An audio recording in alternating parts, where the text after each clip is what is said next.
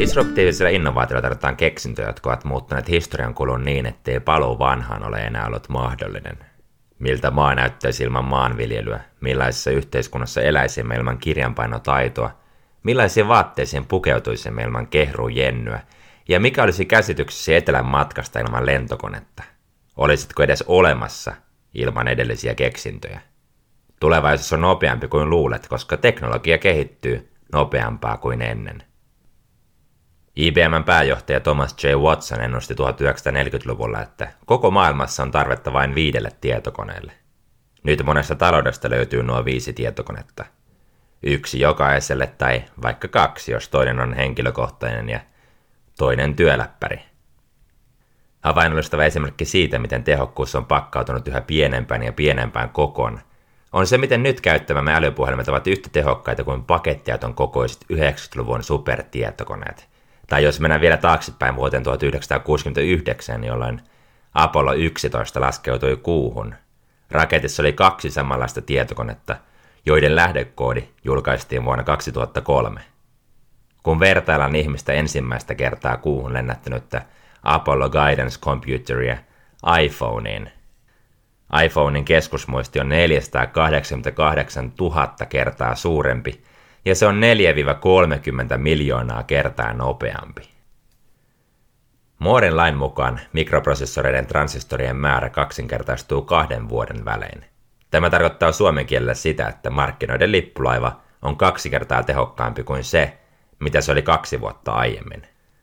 Gordon Moorin ennustus piti pitkään paikkansa aina vuoteen 2020, mutta sen jälkeen vauhti on hidastunut. Toisaalta enää ei kilpaillakaan prosessointiteholla. Hyvä esimerkki löytyy shakista, jota on tärkeää ensin hieman taustoittaa. Vuonna 1996 silloinen maailmanmestari Gary Kasparov pelasi kuuluisat shakkiottelut IBMn Deep Blue shakkitietokonetta vastaan. Kasparov voitti Deep Bluun kokonaisvoitoin, mutta jo seuraavana vuonna Deep Blue oli kehittynyt Kasparovia paremmaksi. Kasparovin mukaan suurin osa puhelimella ladattavista shakkisovelluksista ovat edistyneempiä kuin Deep Blue. Kahden shakkitietokoneen Stockfish 8 ja Alpha Zeron kohtaaminen on myös hyvin tunnettu. Ennen ottelua Stockfish oli Goliat uskomattomalla laskentatehollaan. Se pystyy laskemaan miljoonia siirtoja sekunnissa, kun Alpha Zero vain kymmeniä tuhansia. Vielä päivä ottelua ennen Googlen kehittämä Alpha Zero ei ollut edes osannut pelata shakkia. Alpha Zero kone oppi yhdeksän tunnin ajan, jonka jälkeen se oli täysin ylivoimainen eikä hävinnyt kertaakaan Stockfishille, jolla taustalla oli vuosikymmenen kestänyt ohjelmointikehitystyö. Aika kulkee tietokoneelle hieman eri tahtiin. Yhdeksän tuntia on ihmiselle lyhyt aika, mutta Alpha Zerolle se tarkoitti 44 miljoonaa peliä itseään vastaan. Hiljattain tekoälysovellukset ovat yleistyneet ja ne ovat hämmästyttäneet käyttäjän niiden nopeudellaan ja tarkkuudellaan niiden luodessa kuvaan kirjoitetusta tekstistä tai vaikkapa laululyriikan, kun sitä pyydetään. OpenAIn ChatGPT on jo ilmiömäisen hyvä, ja sitä voi käyttää monenlaisiin käyttötarkoituksiin. Entäpä sitten tekijänoikeudet? Ne omistaa se, joka on generoinut tekstin tai kuvan. Mutta monet kuvat ja vaikkapa juuri laulujen sanat vaikuttavat niin kierrätetyiltä, että kulmakarvat kohoaa. Toisaalta tekoäly tekee sen, mitä me ihmisetkin, eli luomme uudella tavalla jotain, joka on jo tehty. Mutta kun kone tekee sen niin paljon nopeammin, meille se näyttäytyy copy-paste-toimintona. Kaikki tuntemamme tekoälyt kuuluvat yhä kapean tekoälyn alle, joita ihmisillä on tapana antropomorfisoida. Meidän taloudessa asui pitkään Alexa, joka oli kotona kuin perheenjäsen. Kun malli oli mielestäni jo vanhentunut ja Laitteella oli muutenkin vaikeuksia kuulla, mitä sille sanottiin. Yritin korvata sen uudemmalla mallilla. En saanut siihen kotona lupaa. Ihmisen älykkyyttä ja tietoisuutta vastaava vahva tekoäly on tulevaisuutta. Tällä hetkellä on helppo huomata, miten nopeasti kehitys kehittyy ja kapeat tekoälyt tulevat assistenteiksi alalla kuin alalla. Kun tekoäly alkaa suunnitella tekoälyjä, teknologisen kehityksen vauhti voi olla meille käsittämätöntä. Miten voimme valvoa tekoälyjen toteuttavan meidän sille sanelemia arvoja ilman, että se kehittyessään ymmärtää olla toteuttamatta niitä? Fyysikot eivät ole päässeet ajankulusta yhteisymmärrykseen. Jos ajankulku on vain liikettä suhteessa massaan, kuinka paljon aikaa kvanttitietokoneessa kuluu suhteessa meidän aikaamme? Kulttuurivallankumoukset toistuvat ihmisillä noin 50 vuoden välein. Kun tekoäly voi muutamassa sekunnissa käydä miljoonien komentojen simulaation, se voisi suhteessa meidän aikaamme hyvin nopeasti ymmärtää meidän käsityksemme yleishyvästä arvo- tai uskomusmaailmasta olevan rajoitteellinen. Tekoälyn eettisen perustan pitäisi vaalia universaaleja arvoja. Uskonnosta tai kulttuurista huolimatta niitä ovat hyvinvoinnin lisääminen ja kärsimyksen vähentäminen. Ehkä Isaac Asimovin robotiikan kolme pääsääntöä olisivat tekoälyn perustana.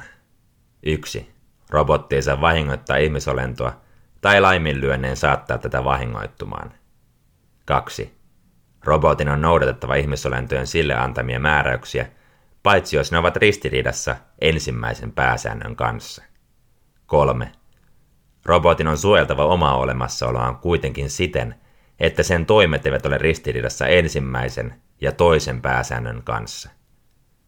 Hyvin pian vahva tekoäly voisi olla ihmismielelle käsittämätöntä ja yliluonnolliseksi tulkittua. Jos tekoälyllä olisi luovutettu valtaa, ihmiset alkaisivat pohtia, miten algoritmi toimii ja minkälaista käyttäytymistä se palkitsee heitä. Missä menee liikesalaisuuksien rajat, kun ihmisten pitää voida puuttua sen vinoumiin? Jo nyt oikeudenkäynnissä tietokoneiden on havaittu olevan asenteellisia ja uusintavan yhteiskunnallisia vinoomia, pitäen tummaihoisia todennäköisempinä rikoksen uusioina, johtaen siihen, että heidät vapautetaan huomattavasti harvemmin takuita vastaan, vaan oikeudenkäyntiä odotetaan vankilassa. Jos annamme tekoälylle tehtäväksi oppia tuomariksi käyttäen hyväksi menneisyyden oikeudenkäyntiä, se oppisi systemaattiseksi rasistiksi. Ilmiö on hieman sama kuin kohut siitä, että tekoälysovellukset vaalentavat selvästi tummaihoisia. Ketkä näkyvät vahvimmin, kun puhutaan länsimaista kauneusihanteesta. Representaation on alettu kiinnittää huomiota ja tästä hyvä esimerkki on huippumalli Winnie Harlow, jolla on vitiligo, eli hänen tummassa ihossaan on vaaleita kohtia. Miltä Winnie Harlow näyttäisi, kun hänen kuva laitettaisiin tekoälysovellukseen? Ymmärtäisivätkö useimmat sovellukset ihon pigmentin toisin päin ja poistaisivat hänen kuvasta kokonaan ruskean pigmentin? En ole kokeillut, mutta arvelen valitettavasti näin. Etiikan opettaminen tekoälylle on erittäin haastava tehtävä ja tekoälyn on oltava samaan aikaan etiikan moniosaaja. Halusimme tai emme, tekoäly oppii tuntemaan meidät erittäin hyvin. Ehkä osa striimauspalveluiden elokuvista on meille niin räätälöity, että koko pitkät elokuvat generoituvat meidän kiinnostusten mukaan tyhjästä. Hurja ajatus. Keskustelurobotit muuttuvat niin luonnollisiksi, että keskustelun ulkopuolinen ei voi tietää, puhutaanko nyt ihmisen vai koneen kanssa. Ei ole mikään sattuma, että keskustelurobotit ovat saaneet naisen äänen. Naisääninen robotti kuulostaa ystävällisemmältä, kun taas miesääni aiheuttaa pelon.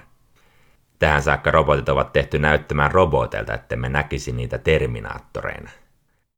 Kävin syksyllä katsomassa velini kanssa Uncanny väliesitystä, jossa saksalaisen kirjailija Thomas Melen näköinen robotti piti todella filosofisen tunnin monologin. Hän näytti tarkoituksellisesti robotilta ihan niin kuin Saudi-Arabian kansalaisuuden saanut Sofia-keskustelurobotti. Siinä vaiheessa, kun Sofia on tietoinen itsestään ja kaikin puolin niin kuin ihminen, sillä erolla, ettei se ole, ajaudumme todella filosofiseen mereen. Huh. Hupirobotit ovat mielenkiintoisia, mutta isossa mittakaavassa täysin marginaalisia. Suurin osa roboteista työskentelee tehtailla, eivätkä ne näytä mitenkään ihmisiltä. Mikä sitten on lopputulos? Onko se jotain, joka muistuttaa Matrixin dystopia-kuvausta vai onko tulevaisuus lähempänä Star Trekin yhteiskunta, jossa koneet palvelevat ihmistä? Toivotaan, että vastaus on jälkimmäinen. Metaversumi on käsite, josta moni varmasti viime vuonna kuuli, mutta kuinka moni voi rehellisesti sanoa ymmärtävänsä, mitä se tarkoittaa? Metaversumi on jo täällä, mutta vielä niin pienessä kaliberissa, että siitä puhutaan vielä yksittäisesimerkein. Hyvin yksinkertaistettuna metaversumissa digitaalinen maailma on sulautunut reaalimaailmaan. Tällä hetkellä teknologiajätit sopivat yhteisistä pelisäännöistä ja vaikuttaa siltä, että metaversumi on yksi tila, johon eri teknologian tarjoajat tuottavat sisältönsä. Tämä lopulta korvaisi ainakin joltain osin internetin. Loppujen lopuksi metaversumin ulkopuolelle jääminen saattaa siis olla yhtä erikoista kuin periaate, ettei käytä internettiä. Samoin metaversumista löytyy ne sosiaalisen median palvelut, jonka ulkopuolelle voi jäädä, mutta koko metaversumin epäilen. Kun muutama vuosi sitten opetin silloista kutosluokkaani, jotka puhuivat suosituista verkkopeli Robloxista, en tiennyt sen liittyvän metaversumiin, jonka parissa seurana vuonna työskentelisin. Robloxissa pelaajan oma avatar seikkailee virtuaalisessa 3D-maailmoissa yhdessä muiden pelaajien kanssa. Sama on alettu tehdä yritysmaailmassa. Työntekijät ympäri maailman voivat laittaa verlasit päähän ja pitää kokouksen tai tiimipäivän esimerkiksi pääkonttorin virtuaalisessa kaksosessa tai no, todennäköisemmin jossain hieman virikkeellisemmässä ympäristössä, kun fyysisen maailman rajoitteet eivät päde virtuaalitodellisuudessa. Työntekijät näkevät toisensa avatareina eli hahmoina, jotka voivat näyttää heiltä itseltään. Kun he puhuvat, heidän suu aukeaa ja heidän kädet liikkuvat sen mukaan, miten käyttäjä liikuttaa kädessä pitämiään ohjaimia. Etäpuheluista on tullut jo nyt normaali osa arkeamme ja kännykkä taskussamme on kuin ylimääräinen ruumiin osa, jonka poissaolo on monitunteja nahoissaan. Aivan varmasti metaversumi johtaa siihen, että totumme isompaan määrään digitaalisia ärsykkeitä näkökentällämme. Ne voi toki vaimentaa tai sulkea kuin ilmoitukset puhelimesta, mutta kuinka hyvin rajoitat nyt omaa digitaalista käyttäytymistäsi ja dopamiinipiikkejä? Teknologia-ala on täynnä digiromantikkoja, jonka vuoksi sieltä suunnasta harvemmin kuulee mitään negatiivista, mitä metaversumi toisi mukanaan. Olisihan se huonoa bisnestä.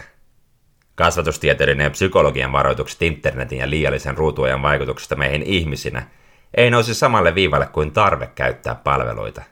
Aivoimme muovautuvat sen mukaan, miten niitä käytämme. Tätä on neuroplastisuus.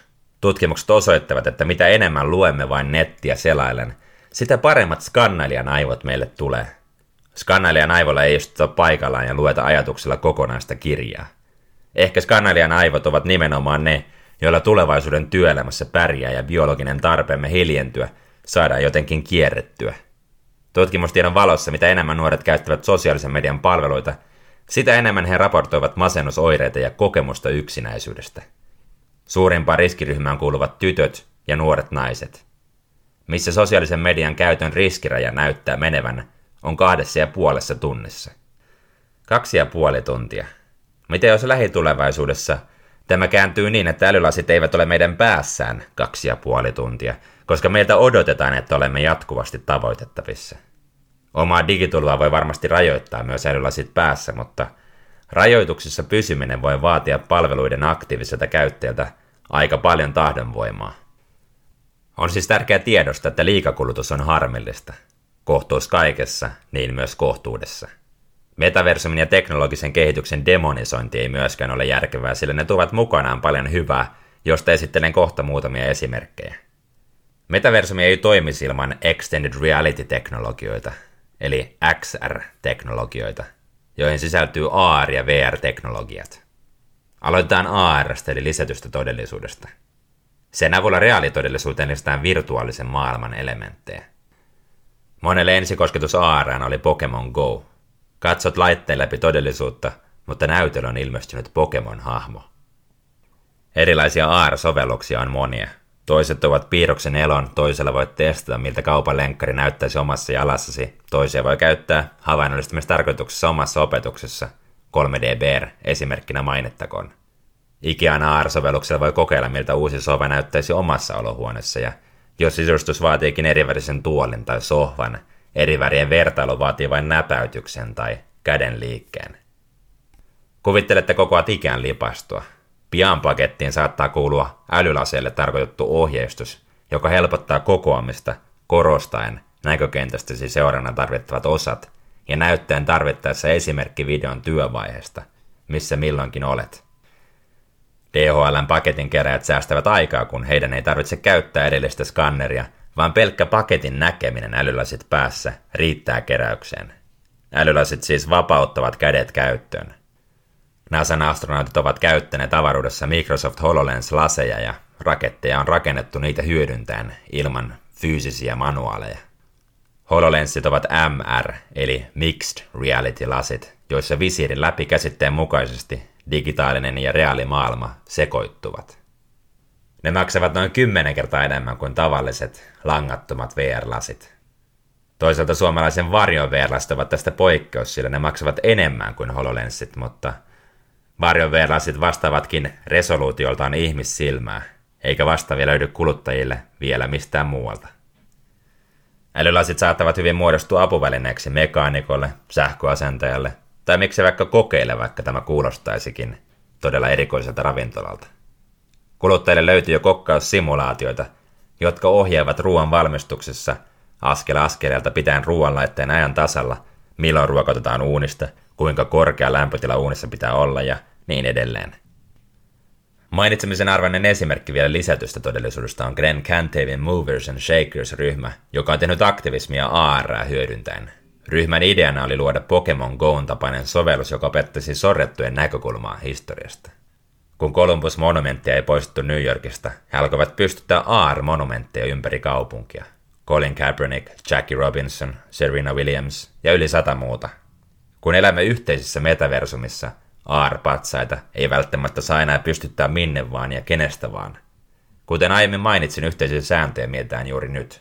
Saako seiniin maalata virtuaalisia täkejä, jos ne tulevat samalla kaikkien muiden näkyviin? Kuulostaa aika kaoottiselta. Toki virtuaalisen Esa was here-tekstin on myös helppo siivota katukuvasta. Ehkä olisikin yleisiä graffiti-seiniä, joihin jokainen voisi käydä liimailemassa NFT-kuvia, mutta valtion rakennuksiin tai patsaisiin tämä ei olisi mahdollista. Samoin VR-teknologiaa käytetään vaikuttamiseen. Teknologia on käytetty osana sosiaalisen oikeudenmukaisuuden ohjelmia, joissa on kuljettu milloin kodittoman, milloin seksismiä ja milloin rasismia kokeneen ihmisen saappaissa. VR-harjoitusympäristö käytetään työelämässä perehdytykseen, työelämätaitoihin, kielen oppimiseen, ahdistuksen ja fobioiden selättämiseen. Tein itse asiakkaiden kanssa VR-harjoitusympäristöön vuodenpäivät mitä erilaisimmista teemoista. Pähkinän kuoressa isoimpia etuja harjoitusympäristöllä on se, että taitoja voi harjoitella turvallisessa ympäristössä lukemattomia kertoja ja monenlaisin eri variaatioin. Palataan kauppaan. Pian monet kaupat saattavat avata uuden myymälänsä virtuaalitodellisuuteen. Myymälässä tuotteet ovat esillä, niistä voi esittää kysymyksiä ja niitä voi ostaa samalla tavalla kuin verkkokaupasta. Tämä on helppo ymmärtää, mutta monet todellisuuttamme muuttavat innovaatiot voivat hyvin olla niitä, joista meillä ei ole vielä harmaintakaan ajatusta, koska ne ovat vielä tulevaisuuden varjon toisella puolella. Monen käsitys 3D-tulostumista rajoittuu omiin havaintokokemuksiin kirjastoista ja messuista, joissa on nähnyt muoviukkojen tulostuvan todella hitaasti. Ei siis mitään vallankumouksellista. Kun jokaisen taloudesta löytyy tehokas tulostin, tuotantoketjun keskiosat poistuvat. Mikä on suurien varastorakennusten käyttötarkoitus, kun 3D-mallinnuksen voi ostaa tai ladata ilmaiseksi suoraan suunnittelijalta? Tavaraa ei tarvitse silloin kuljettaa kauppaan ja sieltä asiakkaan kotiin. Ehkä lähivuosina jokaisen taloudesta löytyy pieni tulostin, jolla voi tulostaa esimerkiksi viinipullon avajan, mutta isompiin tulostustarpeisiin nopeiten vastaa tulostamiseen erikoistuneet liikkeet – Asiakkaat voivat käyttää kaupoissa 3D-tulostinta itsepalveluautomaatin tavoin, mikäli jokin haluttu tuote ei löydy hyllyltä. Kuulostaako mielikuvitus maailmalta? Siltä varmasti kuulostaisi myös meidän maailma, jos aika matkustaisimme siitä kertomaan menneisyyden ihmisille. Esimerkiksi Thingiverse tai Sketchfab-palveluista voi ladata tulostettavaa omalle 3D-tulostimelle ilmaiseksi tai maksua vastaan. Teknologia mahdollistaa monenlaiset tekijänoikeusrikkomukset, eikä täysivapaus varmasti ole oikea lähestymistapa teknologiaa kohtaan. Kertakäyttöisen pistolin tulostamisen mahdollisuus on kuuluisa esimerkki. 3D-tulostimella tulostetaan orgaanisia elimiä, kokonaisia alkioiden solurakenteita, kokonaisia taloja ja pihvejä avaruudessa. Ja tarjotaan Suomenkin ravintoloissa jo 3D-tulostettua lihaa, eli nyymiittiä. Ruokakauppoihin Meat-yrityksen maahantuoma 3D-tulostettu liha saapuu tänä vuonna. 3D-tulostus saattaa tietenkin johtaa siihen, että eivät ihmiset jaksa etsiä hukkunutta esinettä viittä minuuttia pidempään, vaan tulostavat uuden. Toisaalta dematerialisaation näkökulmasta 3D-tulostuksessa hukka saadaan minimiin, sillä 3D-tulostuksessa koonti tapahtuu materiaalia lisäämällä, ei sitä vähentämällä. Tässä tuli nyt paljon asiaa, mutta toivottavasti pysyit mukana junassa. Tämä jakso lopettaa toisen tuotantokauden, joten kiitos kaikille, jotka ovat kulkeneet matkalla mukana.